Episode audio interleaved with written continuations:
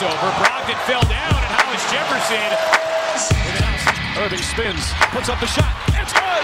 Kyrie Irving with 3.4. Here's Booker in a. Fala pessoal, mais um podcast do Triple Double está começando. Eu sou o Luiz Araújo, como sempre estou aqui em companhia do Ricardo Stabolito. Fala aí, Ricardo, tudo bem? Vamos conversar um pouquinho hoje aí sobre uns times que dá, acho que a gente esperava um pouquinho mais, né? Quando a gente esperava o começo da temporada aí. Tudo bem com você? Olá, Luiz. Um salve para todo mundo que acompanha o Triple Double. É, cara, vamos, vamos continuar falando dos desagradáveis, digamos assim, né? Das surpresas desagradáveis. Já para até para dar o pontapé inicial, são dois times que, sinceramente, eu, eu imaginava que não teriam tantas mudanças e, na verdade, a gente está vendo mudanças drásticas neles, né? Coisas bem diferentes. Mas a gente vai detalhar um pouquinho mais para frente aí. Vamos, vamos tocar o barco. É, a gente vai falar um pouquinho de Miami Heat e Denver Nuggets. Vamos chegar até um consenso aqui se são mesmo decepções ou se, na verdade, nem tanto. A gente vai colocar isso um pouquinho mais em contexto. Temos também participação do Weber Costa para a gente conversar sobre o Memphis Grizzlies na sessão Meu LP da semana. Temos também a já tradicional conversa sobre o basquete brasileiro, sobre o NBB com o Lucas Guanais. Mas antes de mais nada, a gente começa com as pinceladas da semana.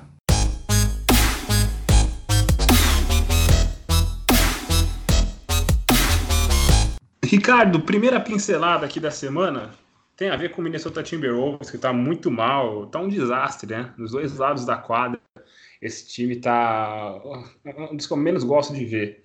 E apesar disso tudo, o Ryan Saunders parece ali que está garantida a permanência dele.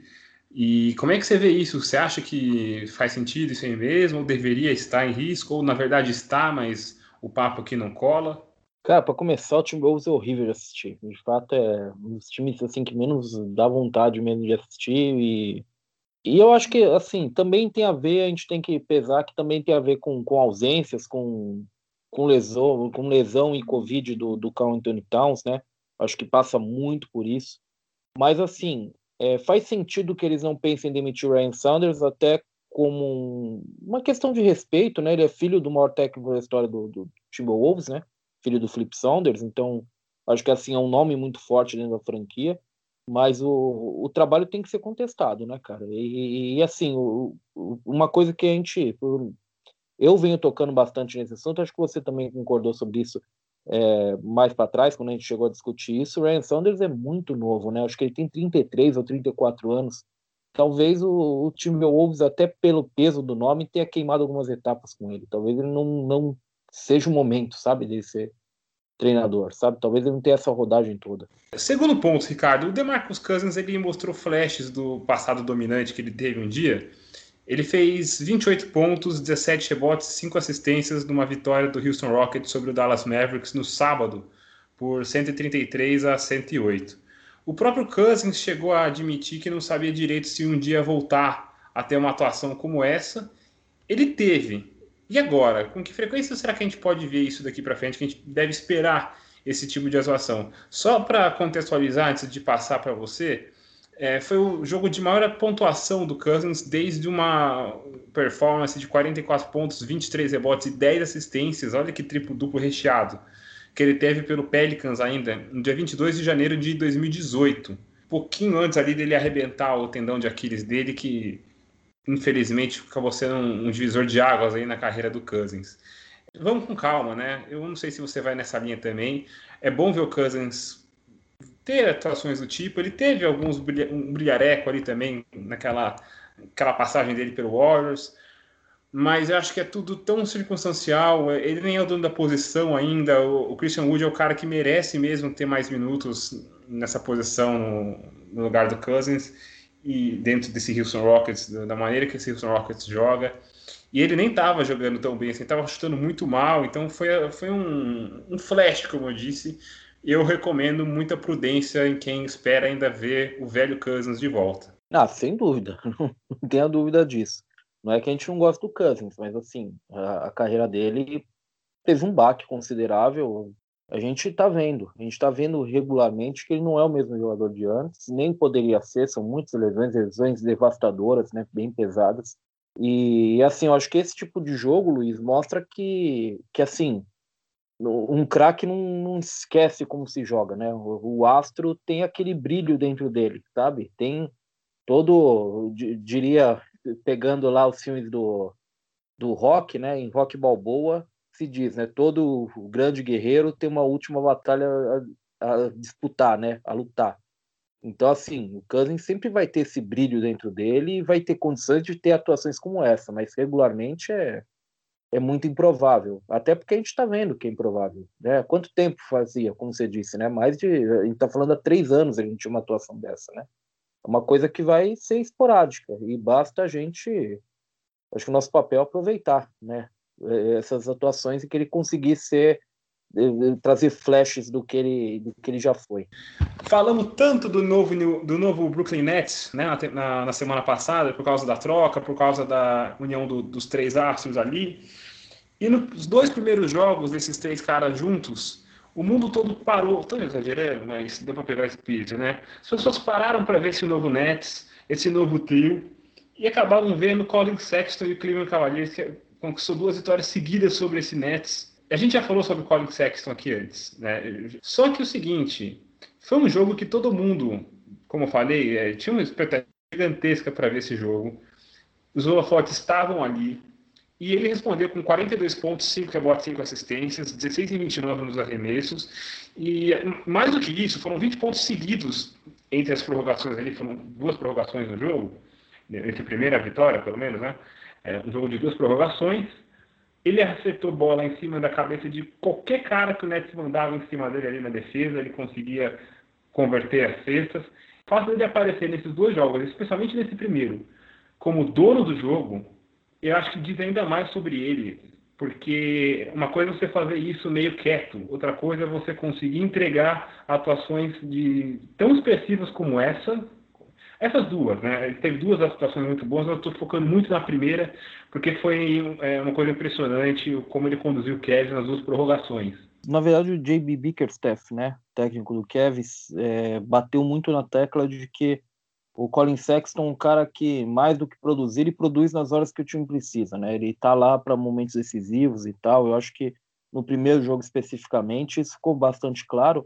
Eu acho que essas duas vitórias e, e, a forma como o Colin Sexton atuou nas duas serve assim, Luiz. Eu acho que o grande, grande ponto positivo, acho o Sexton é colocar ele no mapa, sabe? É fazer mais gente notar que, que ele existe, que tem esse cara, esse armador é, jovem em, em, Cleveland que está realmente jogando um basquete que tem um desenvolvimento muito bom, primeiramente nos últimos anos, e tem jogado um basquete alto nível nessa temporada. Então, acho que o, o grande grande novidade aí talvez seja ele, ele usar esses jogos para se mostrar para um, um, público maior, né, Luiz? Porque, convenhamos, não é muita gente que está pegando o League Pass para ficar assistindo o jogo do Cavs, né? É isso aí, cara. Bom, falamos aqui as pinceladas. Vamos agora então para o meu LP da semana. Essa semana com a participação especial do Weber Costa. Oh, Doncic buries a three out of the corner. Can you believe Fala, Eber. Bem-vindo aí, cara, ao podcast do Triple Double. É, a gente está aqui para falar de um time que não passa toda hora na, nos canais de televisão aí. Passa vez ou outra, mas nem tanto, né? Vamos falar um pouquinho do Memphis Grizzlies, mas antes de mais nada, Valeu, cara. Bem-vindo aí. É um prazer ter você aqui, um dos caras que assistem mais basquete que eu conheço. Ah, não, prazer é meu, cara. Muito. Sempre ouvi bastante o Triple Double, então é uma honra, na verdade, participar do, do podcast aí, ainda mais para falar de time que ninguém fala, que é a coisa que eu mais gosto de fazer. Putz, é, é, é, é, a intenção, cara. É o, vamos falar aqui de times que às vezes estão meio fora do. longe dos holofotes aí, mas que por algum motivo vários motivos, na verdade, pode ser, não deixam de ser interessantes. E é o caso do, desse Memphis Grizzlies, né? A gente estava até falando por mensagem aí um tempo atrás. Vamos por partes aí. É um time que, se eu fosse perguntar para você, o que, que, você diria para essa galera que às vezes não vê tanto o Grizzlies jogar? O que, que, você diria assim, putz, é, é legal esse time? Eu, eu, eu, cito o jogo desse time no League Pass por causa disso. Por onde você começaria? Eu acho que a primeira e principal coisa, na verdade, é a ideia de futuro, é a ideia de que esse time tem muito potencial. Então é interessante ver o que esses caras já estão mostrando, no caso de alguns, como o Jamorant e outros, mas principalmente o que, o que esse time pode se tornar depois. Porque você vê que é um time com muita profundidade, tem qualidade em todas as posições, e, e, tem uma profundidade interessante. Então, assim, para quem nunca observou e quer ver uns talentos novos aí, caras que provavelmente daqui a cinco anos, quatro, três, quatro, cinco anos, podem estar muito bem. Talvez não no Memphis, mas assim, se eles conseguirem, conseguirem manter esse time, o que eu acredito que não é muito difícil, até porque a gente pode falar depois da construção do time. É, eu acredito que é uma coisa bem, bem interessante de observar o que, é que pode, as próximos caras que podem estourar no futuro. Pois é, a gente quando fala de talento desse time, o Jamoran é uma estrela que tá, que tá para acontecer, né? A gente tá escrito na testa dele que ele é um cara, ele foi melhor novato ano passado, tá no segundo ano ainda é melhor. Acho que não tem muito o que falar sobre ele especificamente. É um cara que acho que é um ponto comum o talento que ele tem, o potencial que ele tem é realmente enorme. Eu não sei, acho que aí a gente não vai ter ponto de discordância, né? Imagino. Não, não, com certeza. Ele e o ele acima de todos e o Jaren Jackson Jr. também é, muito pouca discussão assim a respeito do, do, da qualidade do cara, né? Pois é, o Jaren Jackson Jr. também é um outro cara que, que também trato como um ponto certo, assim, é claro que tem potencial, claro que ainda vai desenvolver, mas trato como uma certeza. Mas o lance desse Grizzlies que eu acho interessante, até vinha conversando com você, é como eles pegam alguns caras que não sei se estariam rendendo tanto ou estariam apresentando essa versão que eles estão sendo deles mesmos agora em outros lugares. Eu nunca imaginei, por exemplo, que o Dallon Brooks estivesse jogando esse basquete que está jogando agora. Assim, eu só para ficar num exemplo, tem ali uma, um desenvolvimento interessante de jovens jogadores, de jovem talento acontecendo mais ou menos, mal, assim, mal comparando, a gente vê, até pelas finais do ano passado, muito se falou do Miami Heat com justiça, a cultura de desenvolvimento que existe por ali. Mas eu acho que temos ali um, temos já alguns pontos bem interessantes para a gente tratar esse Grizzlies como mais ou menos um, uma referência nesse aspecto de pegar caras e trabalhá-los. Isso, isso casa bem com o que eu estava falando sobre a questão da profundidade do elenco, né, e de, do banco ser bom e tal. Para você ter ideia, é, o, Jaren Jackson Jr., como todo mundo sabe, não está jogando. O Jamorant passou várias partidas fora e o time está com sete vitórias e seis derrotas. Quer dizer, é um time que provou que ele tem profundidade suficiente para resistir a intempéries assim da temporada, sabe? É, e aí a gente pode falar um pouco da construção do elenco rapidamente. Por exemplo, é, você tem. Acho que a primeira coisa interessante a observar é, é, que, eles, é, é que o Grizzlies aproveitou muito bem as trocas que eles fizeram. Ou melhor, o talento, os, os All-Stars que eles tinham, né, que era Gasol, o, o Mike Conley, e eles souberam transformar esses caras em caras que, se não são superstars, eles estão ajudando. Por exemplo, o Valanciunas veio na troca do Gasol. O Grayson Allen, o Grayson Allen veio na, na troca do, do, do Conley. Que, é, Grayson Allen é um cara que tá, é o segundo melhor chutador do time, atrás do Desmond Bain, que é um cara que veio no draft. Brandon Clark veio numa troca é, com o OKC por Baisley e, e mais um, um segundo uma segunda escolha de, de uma escolha de segunda rodada, né? É, Dylan Brooks, que você comentou, veio numa troca do Houston por, por pique de segunda rodada, que foi de Anthony Melton, que agora, por sinal, tá no Memphis também. Tipo, eles trocaram por, um, por um, uma escolha, e a escolha, o Houston fez a escolha, acabou desperdiçando, e o cara agora tá no próprio Memphis, e inclusive foi renovado agora, tá com um bom contrato. Ele veio através de uma troca com na, na troca que mandou Corver para pro, pro Phoenix. Os outros caras, por exemplo, caras free agents, Tyus Jones, que jogou no, no Minnesota, que é um cara que é um armador baixo, mais rápido e, e, finaliza bem e tal. Não tá tão bem esse ano, mas é um bom cara. Kyle Anderson, que também foi free agent, jogou no Spurs, é um, um praticamente um, um alarmador, porque ele é um cara alto e tal, mas que tem muita visão de jogo, sabe jogar com a bola na mão e tal. Por exemplo, tem o John Conchar, que é um cara que eu estou observando agora, que também é free agent, e ele é um cara que é um, um ala reboteiro, um ala que passa bem a bola e o, que, o pouco que ele chutou de três pontos, por exemplo, ele chutou bem. E você olha para o draft, tem Jaren Jackson, tem Jamorant e tem Desmond Bain. Né? Então, assim, pô, é, ainda tem o Justice Winslow, que veio na troca por Igodala. Não tá, não tá jogando, né? Não jogou ainda nenhuma partida pelo Memphis, mas supostamente era um, um cara que, que tinha. Ele, ele foi bem no Miami e poderia ter, ter.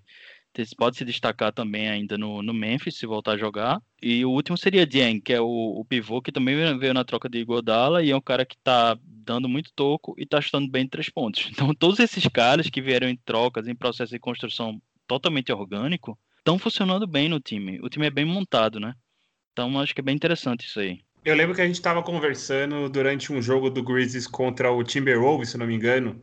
A gente até chamou atenção quanto que, por exemplo, talvez o Timberwolves tenha caras mais talentosos se você olhar por cima assim o elenco, os dois elencos, né? Mas o Grizzlies ganhou aquele jogo e foi muito claro dentro de quadra é, como um time sabia executar melhor, conseguia tirar mais do que tinha e o outro é, só tomava decisões é, horríveis. É claro que estou falando do time Wolves, um, um, dos times mais bagunçados. E que, isso é, daria até uma outra conversa, enfim, mas é um mérito do Grizzlies também. Você falou essa campanha, é, enquanto a gente está gravando aqui, tem campanha de 7 e 6. Além disso, tem a terceira melhor defesa da NBA, mas é um time também que chama muita atenção, não só esse, esse desenvolvimento individual, mas aí, como até com, na esteira disso aí, como consegue. É, um time que sabe o que está fazendo em quadra. E acho uhum. que um time que sabe o que está fazendo em quadra já está muito à frente de vários outros que, como o time Wolves está aí para mostrar, times que podem até ter mais talento e não tem a menor ideia de como chegar, como executar as coisas no final do jogo. É, exato. Eu acho que aí a gente tem que dar um mérito ao Taylor Jenkins, que é o treinador. Ele, lógico que ele, que ele pegou um time semi-construído ali, JB Bickerstaff, que é um cara que é um, um técnico bom de defesa, como ele está provando agora no Cavs, e ele deixou uma estrutura mais ou menos montada, né? Foi demitido, lógico, né? Mas assim, ele deixou um, o time estava sendo mais ou menos montado ali. E o Memphis já tem essa tradição do grit and grind, né? O time que é aquele time aguerrido e tal. E eles estão mantendo isso nessa, nessa coisa da defesa. Eles são é, o terceiro melhor em forçar turnover e melhor defesa no aro em, em, aproveitamento do oponente no aro, né? Eles são o time que menos deixa pontuar no aro nessa, nessa na questão de aproveitamento. E tem essa, já, já vinha essa, essa tradição de, de, de defesa, tem essa coisa do Bickerstaff ser um cara, um técnico bom de defesa, e o Taylor Jenkins continuou isso, e sabe fazer o time funcionar como um sistema, né? como um coletivo. Daí que você tem a, a, troca das peças e o time não sofre tanto. Você não, você não vê o time perdido em quadra. Às vezes perde, às vezes ganha, mas isso aí vai acontecer porque eles também não têm todo o talento do mundo, né? Nem tem todo o talento deles disponível, dos jogadores disponíveis, mas é, eles, o time, você não vê o time jogar feio, sabe? Perdido, um time perdido em quadro. Isso não acontece com esse time. É verdade. Então vamos continuar de olho aí. E acho que é isso, cara. Obrigado aí pela participação. Espero voltar a falar com você em breve aqui. Ah, sim, foi um prazer. Só, só uma última coisa que eu acho que vale a pena falar é que um, o defeito do time agora é, é, a questão do ataque, né? É um dos últimos ataques e eles estão chutando muito mal de três pontos. Então, é... mas eu não acho que isso é uma coisa muito problemática porque tá muito atípico. Caras como Valenciunas, Brandon Clark, o próprio Dylan Brooks, Tyus Jones, os caras estão chutando 10% a menos do que eles normalmente chutam na carreira. Então, não é tão preocupante e eu ficaria de olho para esse time ser competitivo até para o play-in, como eles foram ano passado e quase quase levaram em cima do, do Portland, né? Portland acabou levando a melhor, mas vamos ficar de olho. E foi um prazer aí conversar e espero aparecer outras vezes para poder falar de outros times que ninguém fala. Ah, tô contando com isso, Heber. Tô contando com isso, cara. Valeu e até a próxima, cara. Valeu, até a próxima.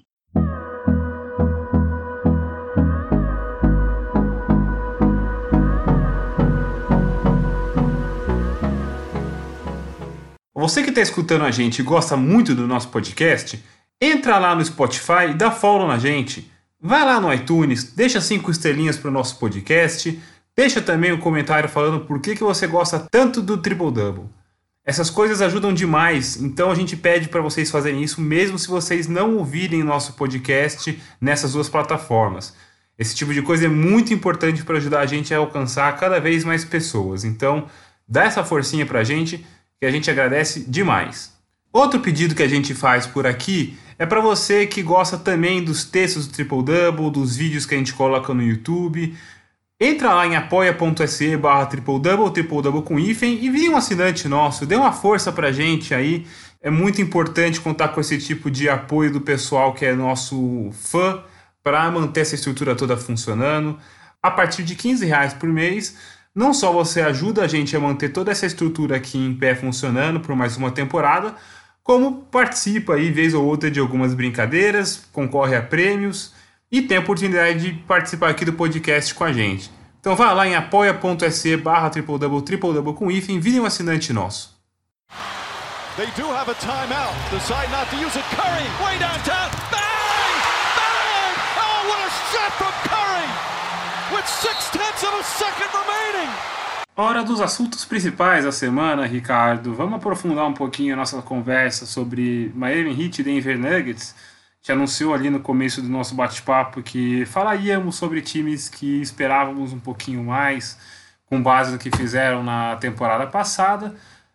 Chegou a hora da gente dar uma olhada, então, um pouquinho mais de calma nessas duas equipes. Uma chegou na final do Oeste e caiu para o Los Angeles Lakers em cinco jogos, mas uma, algumas dessas derrotas a gente até entendia que poderiam ter tido, foram partidas que poderiam ter tido desfechos diferentes. E o Miami Heat, então, chegou ainda mais longe, venceu o leste, passou por Bucks, passou por Celtics e chegou na decisão. Chegou, levou o Lakers a seis jogos, coisa que nenhum outro oponente nos playoffs conseguiu fazer. Agora também vem ter um começo de temporada bem complicado. Vamos começar então falando do Denver Nuggets. Que para ser justo, o Nuggets nos últimos dias deu uma, vem dando alguns sinais de melhora. O que a gente pode pontuar é, essa defesa é muito ruim. Esse time do Nuggets defende muito mal. Não só o, o índice de eficiência defensiva aponta isso, como a estatística ali de proteção do aro.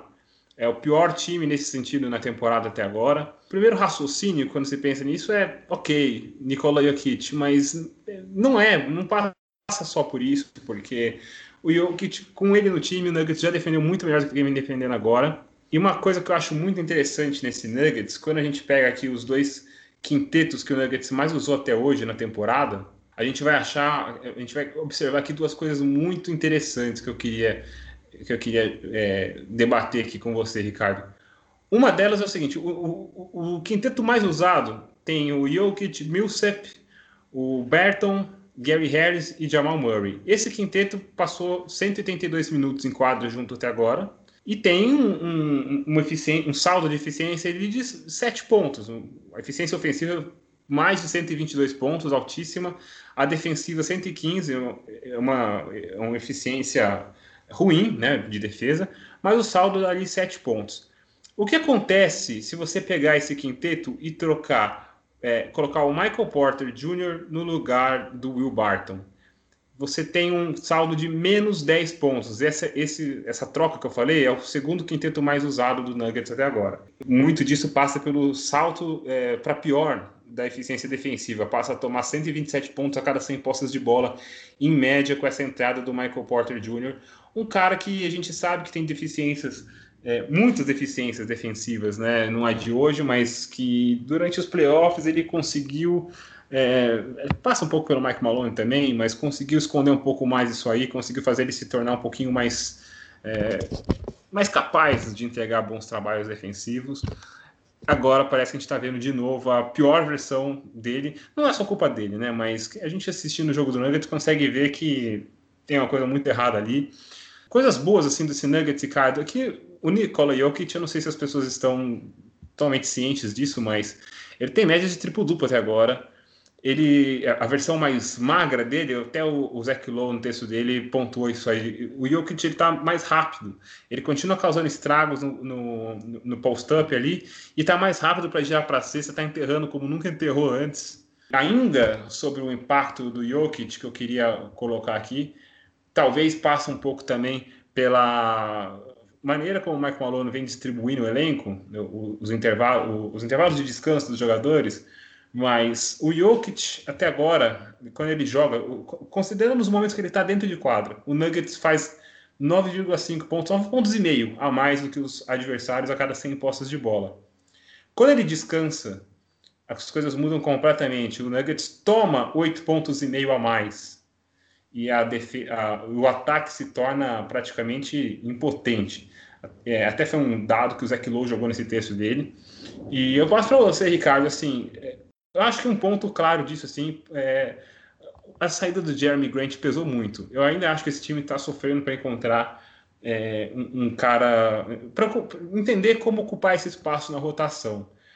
Não sei se é só isso, eu também não sei se essa má fase, digamos assim, do Nuggets vai durar. Acho que as vitórias que eles tiveram nessa última semana são um bom indicativo disso. Eu queria saber de você quanto você está preocupado, digamos assim, com esse Nuggets. Eu sei que você tinha já algumas preocupações, algumas hesitações, digamos assim, em cima desse time para a temporada. A minha questão aí, a defesa é um problema recorrente com o Nuggets, não adianta, né? Como você bem colocou, a saída do Jeremy Grant, ela meio que é, expõe muito isso, porque você perde o defensor mais versátil do time. Então, muitas das formações aí que está falando de formações que não encaixam direito defensivamente, mesmo as que funcionam, não fun é, elas funcionam porque o ataque é muito volumoso, a defesa continua sendo sendo é, débil, digamos assim, né, sendo inapta. Se você pensar aí, você falou em 115, sofrer 115 pontos por 100 posse de bola, o time titular, né?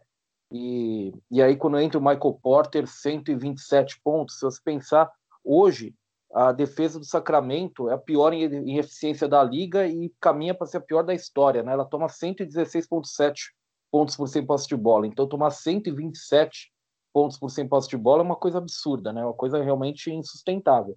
Mesmo que você tenha um ataque muito bom, isso não, não vai te levar para frente eu acho que assim é, é um problema que a gente já tem falado aqui, que eu já tenho batido, batido na tecla há muito tempo, e eu acho que o Jeremy Grant meio que, que atenuou é, na última temporada, especialmente na bolha, Luiz, é a incapacidade do Denver de colocar times que sejam os seus melhores quintetos no ataque e na defesa. Então, o melhor quinteto do Nuggets na defesa ele é muito diferente do melhor quinteto do Nuggets no ataque. E eu acho que nesse momento isso pesa bastante, porque o, um outro problema que o elenco do Nuggets tem, especialmente quando o Jamal Murray não está jogando bem ou consistentemente bem, e de fato ele não tem sido regular para variar, né?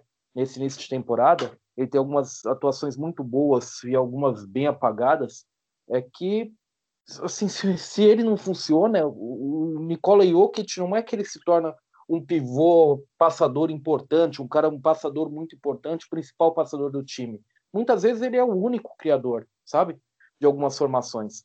E você fica meio que, que exposto no sentido que você tem que colocar o Monte Morris para atuar do lado do, do Jamal Murray ou até o Campaz em alguns momentos. E isso vai estourar na defesa, não adianta, porque o Denver Nuggets é uma é, é, é um cobertor curto, né, por natureza, é um time que não consegue defender bem.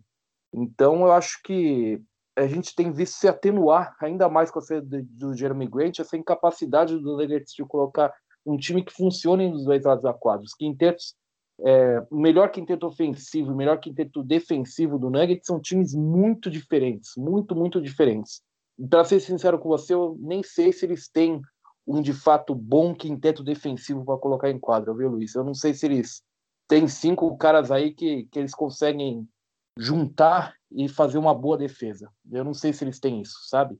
E quando você não tem uma boa defesa, não adianta. Você vai ser franco atirador toda noite. Você vai ficar muito mais susceptível do que outros times a ser surpreendido. Uh, é assim que funciona, né?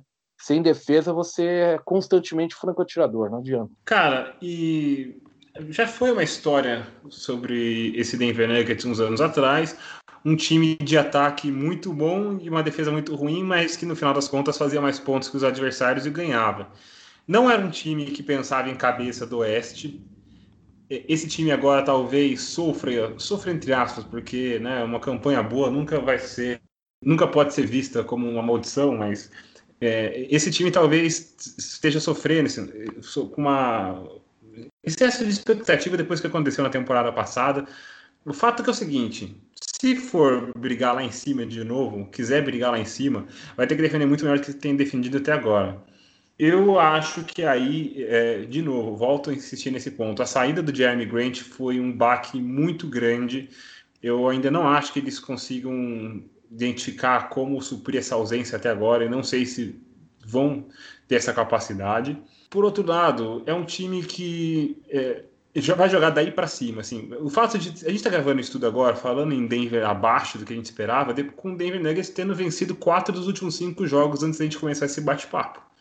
Então, na verdade, assim, os resultados têm sido, esses últimos resultados, pelo menos, têm sido bons. A questão é que a gente sabe que tem coisa ali nesse Nuggets que não lembra o Nuggets da temporada passada e que as coisas tendem a ser mais complicadas se quiser chegar ou pelo menos brigar para chegar onde chegou em 2020. E é um time que vai ter que defender muito melhor que vem defendendo até agora.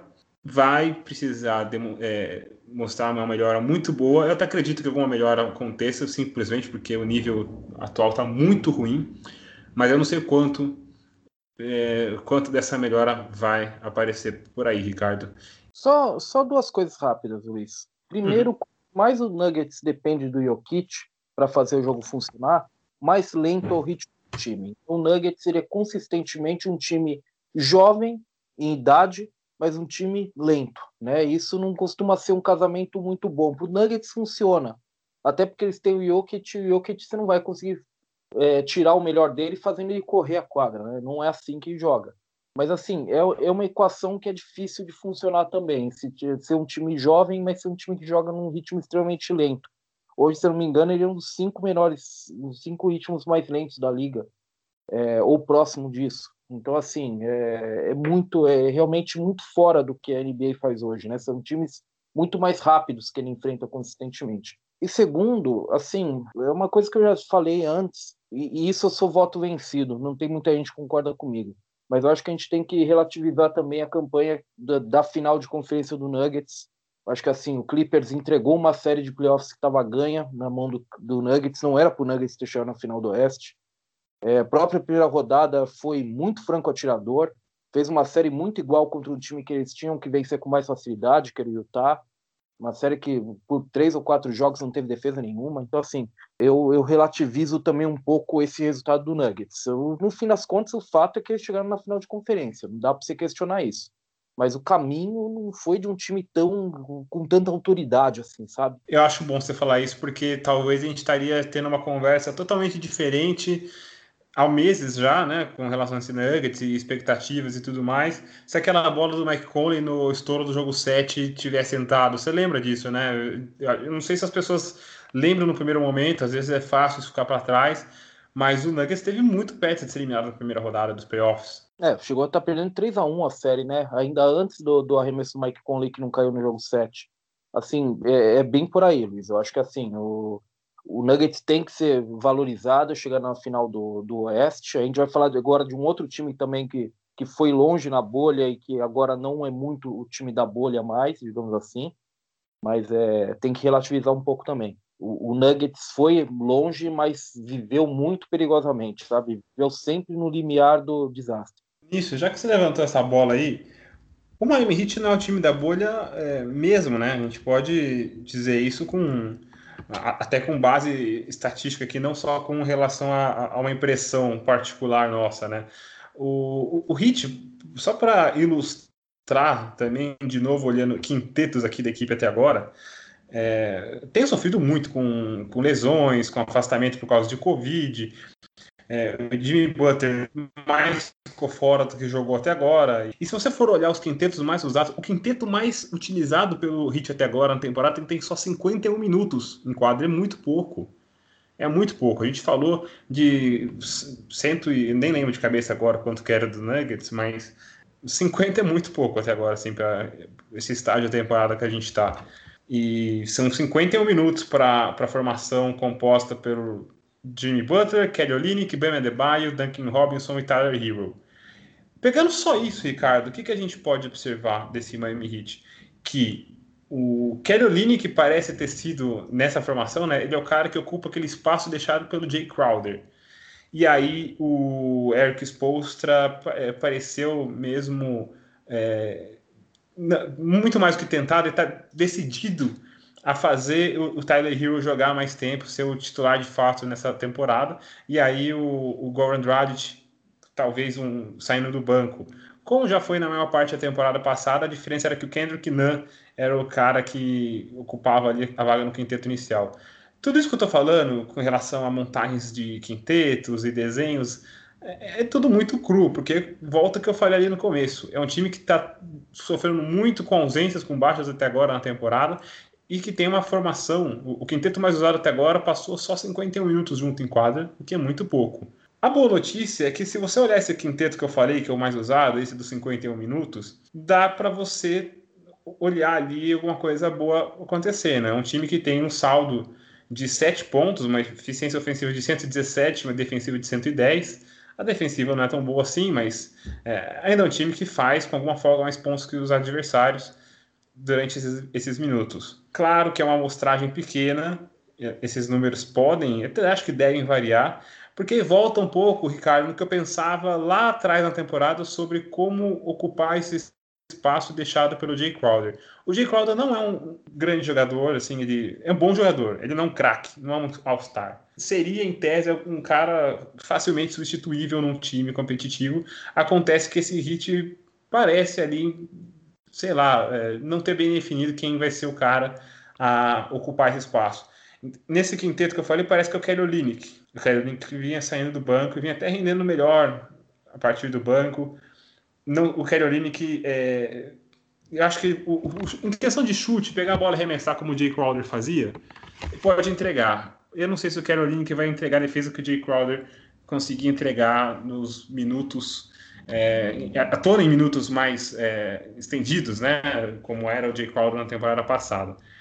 Fora isso, se você, se, o, se o, o Eric Spolstra quisesse manter o, essa dupla Duncan Robinson e Tyler Hero, deixando o Goran Dragic, aí seria um quinteto muito mais baixo, acho até muito arriscado. O que parecia ser meio natural lá no começo da temporada, lá no off-season, seria apostar no Mo Harkless mas também tem jogado, foi muito pouco utilizado até agora. É, enfim, esse hit ainda é uma grande incógnita, né, Ricardo? Passa muito pela lesão do Jimmy Butler. É, eu, quando olho para a classificação do, do, da Conferência Leste não vejo o hit lá, eu faço a ressalva de que eles vão estar entre os oito ainda em algum momento. Eu não estou nem contando com o play-in. O Hit é time para estar nos playoffs, até brigando por mano de quadra. As coisas vão melhorar. A questão, Ricardo, que fica é quanto esses contratempos todos até agora podem prejudicar esse time que, em tese, em condição ideal, começaria a temporada já pensando em voltar onde esteve no ano passado. Ninguém chega, aliás, ninguém quer né, chegar no auge, jogando seu melhor basquete no início da temporada, nos 15 primeiros jogos. Então, assim, é, isso aí que a gente está vendo do Hit, eu acho que é esperado. O Hit sabe muito bem o time que é. Eu acho que nesse sentido ele é muito mais. Eu não gosto muito desse tipo de, de terminologia, mas ele é muito mais um time de playoff do que um time de temporada regular. Ele é muito mais um time para competir numa série de sete jogos do que ficar jogando dia sim, dia não. Eu acho que ele me parece um pouco melhor montado para jogar playoff, de fato, um time mais experiente e tal. Enfim, é, não gosto muito disso, mas reconheço que existe isso no Hit. Agora, o, como você disse, assim, em termos de lesões, o, o Hit não conseguiu colocar o time da bolha de fato em quadra, né? Não, não, existe o time da bolha ainda do Hit. A gente não conseguiu ver. Eu acho que eu não vi nenhum time, nenhum jogo completo do Hit de fato nessa temporada. É, quem está jogando consistentemente é o Adebayo. Tirando ele, de fato, acho que todo mundo já, já perdeu o jogo, já. Duncan Robinson também jogou, né, direto, mas todo mundo, acho que de, de resto, todo mundo já perdeu jogos e isso complica, né? Complica a situação, complica como a gente analisa o time. E, aliás, esse time do Hit de agora, ele parece muito mais o time lá do início da temporada passada do que propriamente o time da bolha, né? Se você pensar bem. Tem o Goran Dragic como sexto jogador na maior parte do tempo, o Kendrick Nunn voltando a jogar muitos minutos sendo produtivo, o Kelly Olynyk. Então, é assim, esse time parece muito mais aquele time lá da primeira metade da temporada passada, que era um time que, assim, é, era o quinto colocado do leste, sabe? Era um time que, não, que não dava pinta que ia ser o campeão do leste, não dava pinta que ia estar nas finais. é um time muito diferente, de fato, daquele time que a gente acabou conhecendo, entre aspas, na bolha. Então, é, é assim, acho que faz parte de uma, de uma construção natural essa campanha. Eu acho que, como você disse, é seguro dizer que o Heat vai estar nos playoffs e provavelmente sem precisar de play-in, sem drama, sabe? Em alguns momentos você consegue ver, de fato, flashes daquele time da bolha, você tem jogadas desenhadas pelo Spolstra, é um time que sabe jogar basquete, mas, de fato, com tantas lesões é, é complicado. Você tem muita ideia disso, Luiz, por exemplo, quando se percebe que o Heat é, com alguma folga, o time que mais comete turnovers eh, proporcionais, né? Taxa de turnover na, na liga. Eu acho que, se eu não me engano, mais de 17% das posses de bola do Heat acabam em turnover. É o maior índice da liga. Então, assim, eu acho que é um pouco essa prova de que o Heat passa a impressão de que todo dia é um time novo que está em quadra, né? Nunca é o time titular e sempre está faltando um aqui, outro lá. É muita lesão, muita ausência é, é complicado você jogar basquete consistente dessa forma, né? O Hit vai estar tá bem, o Hit vai estar tá nos playoffs, acho que eu, eu, concordo com você em relação a isso. Acho que é, é, é a gente aguardar, a gente esperar. Mas, é, é, assim, se, se, você me perguntar, você acha que, que o Hit gostaria de começar dessa forma? Não dessa forma em, em termos de, de ter lesões e tal, mas é, dessa forma de, de, mesmo com tantas ausências, rodando o elenco, está com a campanha de seis vitórias e nove derrotas, que é bem abaixo de fato do que a gente esperava?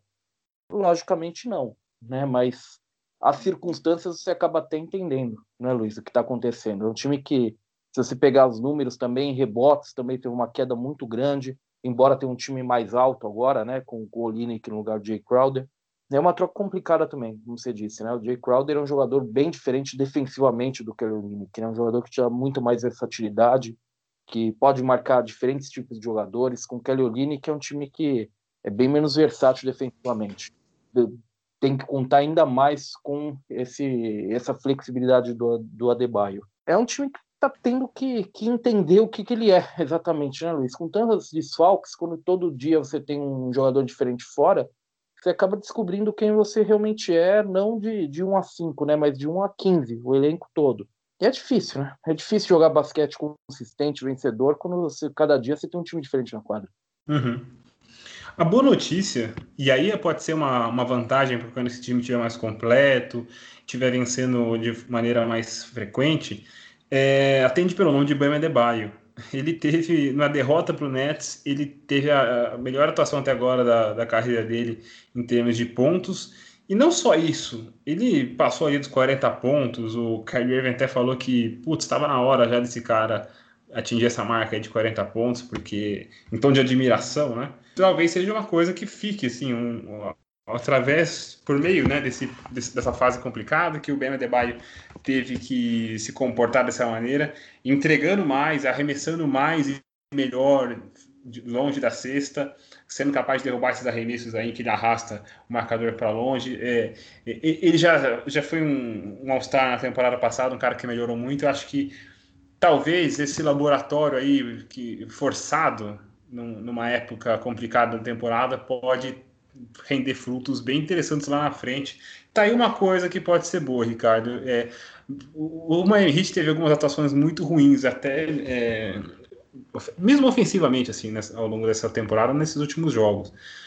Quando as coisas voltarem, você falou dos turnovers, é, eu imagino que quando o Jimmy Butler estiver de volta, é, muita, muito disso aí vai, vai deixar de acontecer, mas é, a boa notícia pode ser essa nova forma do Debye, digamos assim. Acho que é um jogador que tem um mês de temporada, já podemos dizer que é um jogador ainda melhor do que ele era no passado. Ah, sim. E especialmente nesse jogo contra o Nets, como você disse, os arremessos de média distância, que de fato está expandindo o, o alcance do arremesso dele, né? Isso eu acho que é, que é importante. O Adebayo, aliás, é um jogador que a cada ano você assiste ele e tem algo novo, né? Tem, tem uma coisa nova, tem uma evolução. Nesse momento eu estou assistindo Miami jogando e ele está marcando o James Harden aqui, e, e, de fato ele quase forçou um turnover no James Harden, por exemplo, porque a, versatilidade dele defensiva é impressionante.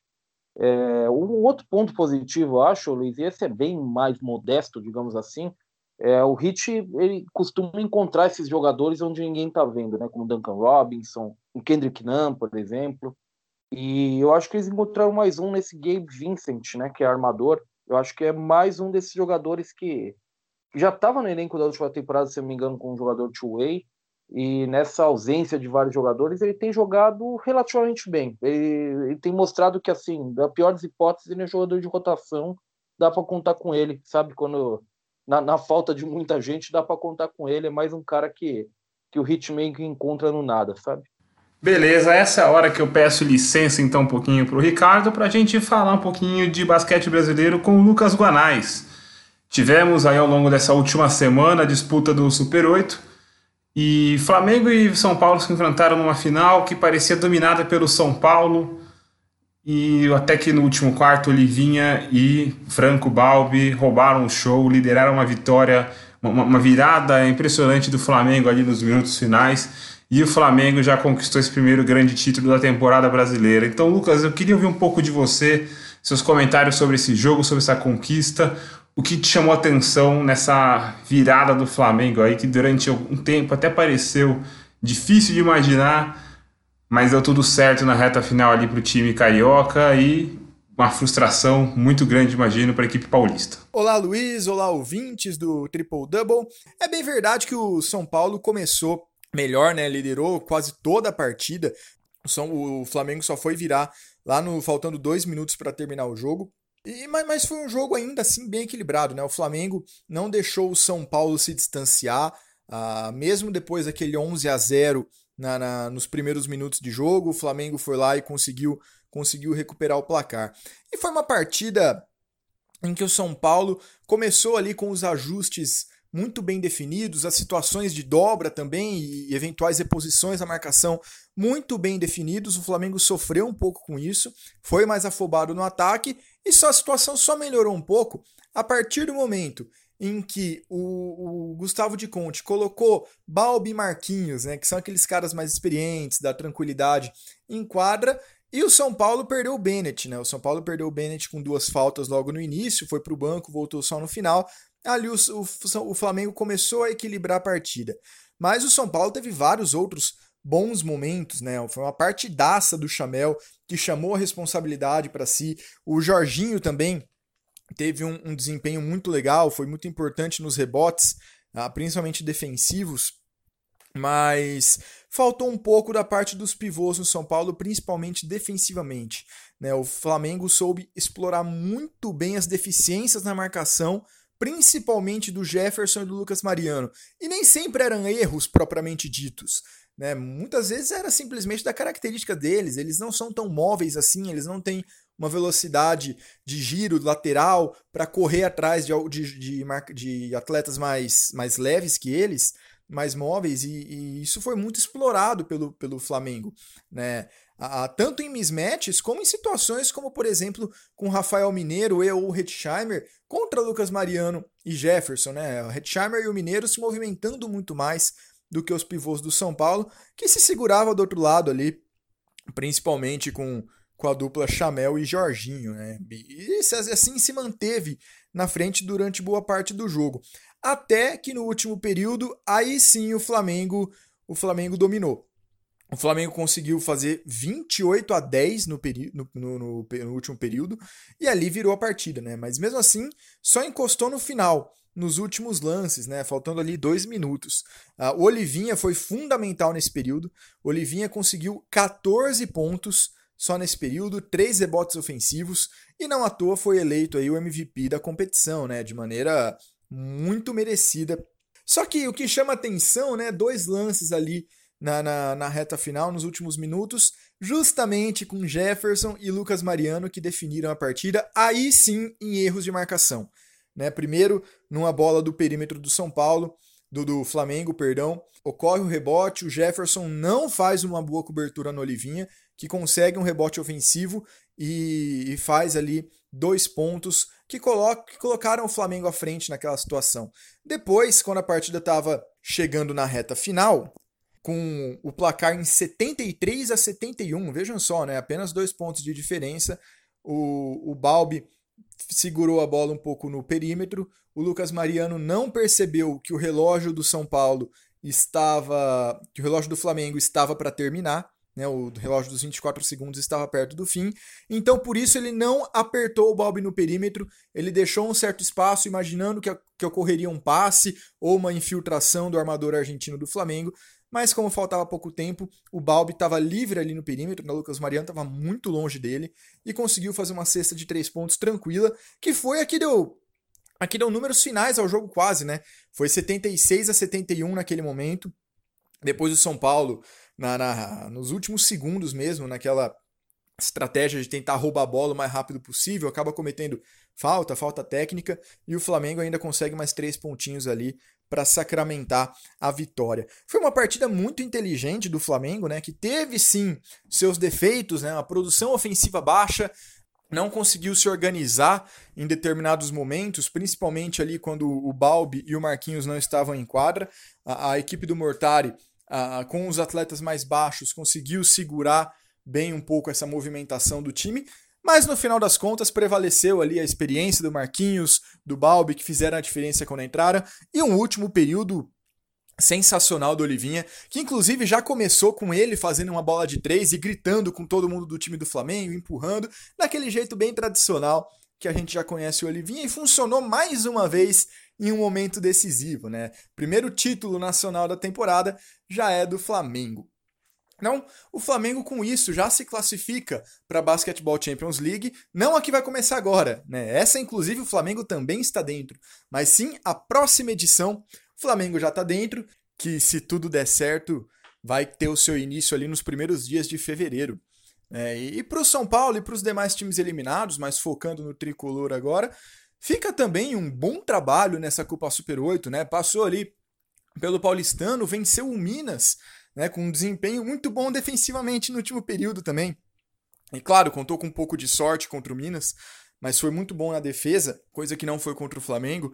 É, fica ali a lição, alguns ajustes a serem feitos, né, principalmente nessa, nessa situação ali de enfrentamento contra os pivôs, né, principalmente ali Jefferson e Lucas Mariano, talvez um, novo tipo de cobertura, a evitar deixar eles muito longe da cesta, ou eventualmente usar um pouco mais Renan Lenz e Gerson, quem sabe é uma, é, seria uma opção viável também, mas aí é trabalho do Mortari, né? E essa, na verdade, é, é um, um, grande trunfo do Super 8, né? Porque, como eu disse em episódios atrás aqui do, do podcast do Triple Double, é muito legal você vencer um campeonato que gera audiência, que tem bons jogos, que dá um prêmio muito legal, né? Uma vaga num, num torneio sul-americano, no principal torneio continental que a gente tem, mas perder o Super 8 também não é o final do mundo, muito pelo contrário, ele não concorre com o NBB, né? Ele é um título a mais, o foco segue sendo o NBB, o São Paulo está em quarto, então está numa boa campanha, é, precisa também ali corrigir algumas oscilações, mas está muito bem também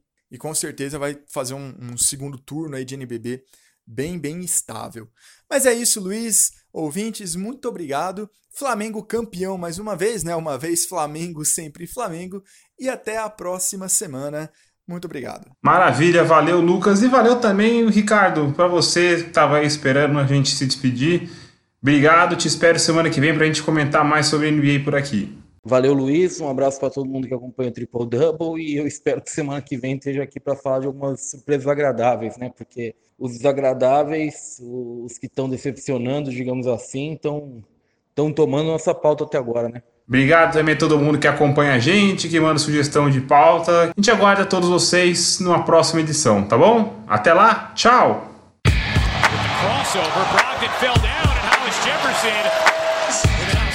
Irving spins, puts up the shot. It's good. Kyrie Irving with 3.4. Here's Booker in a time.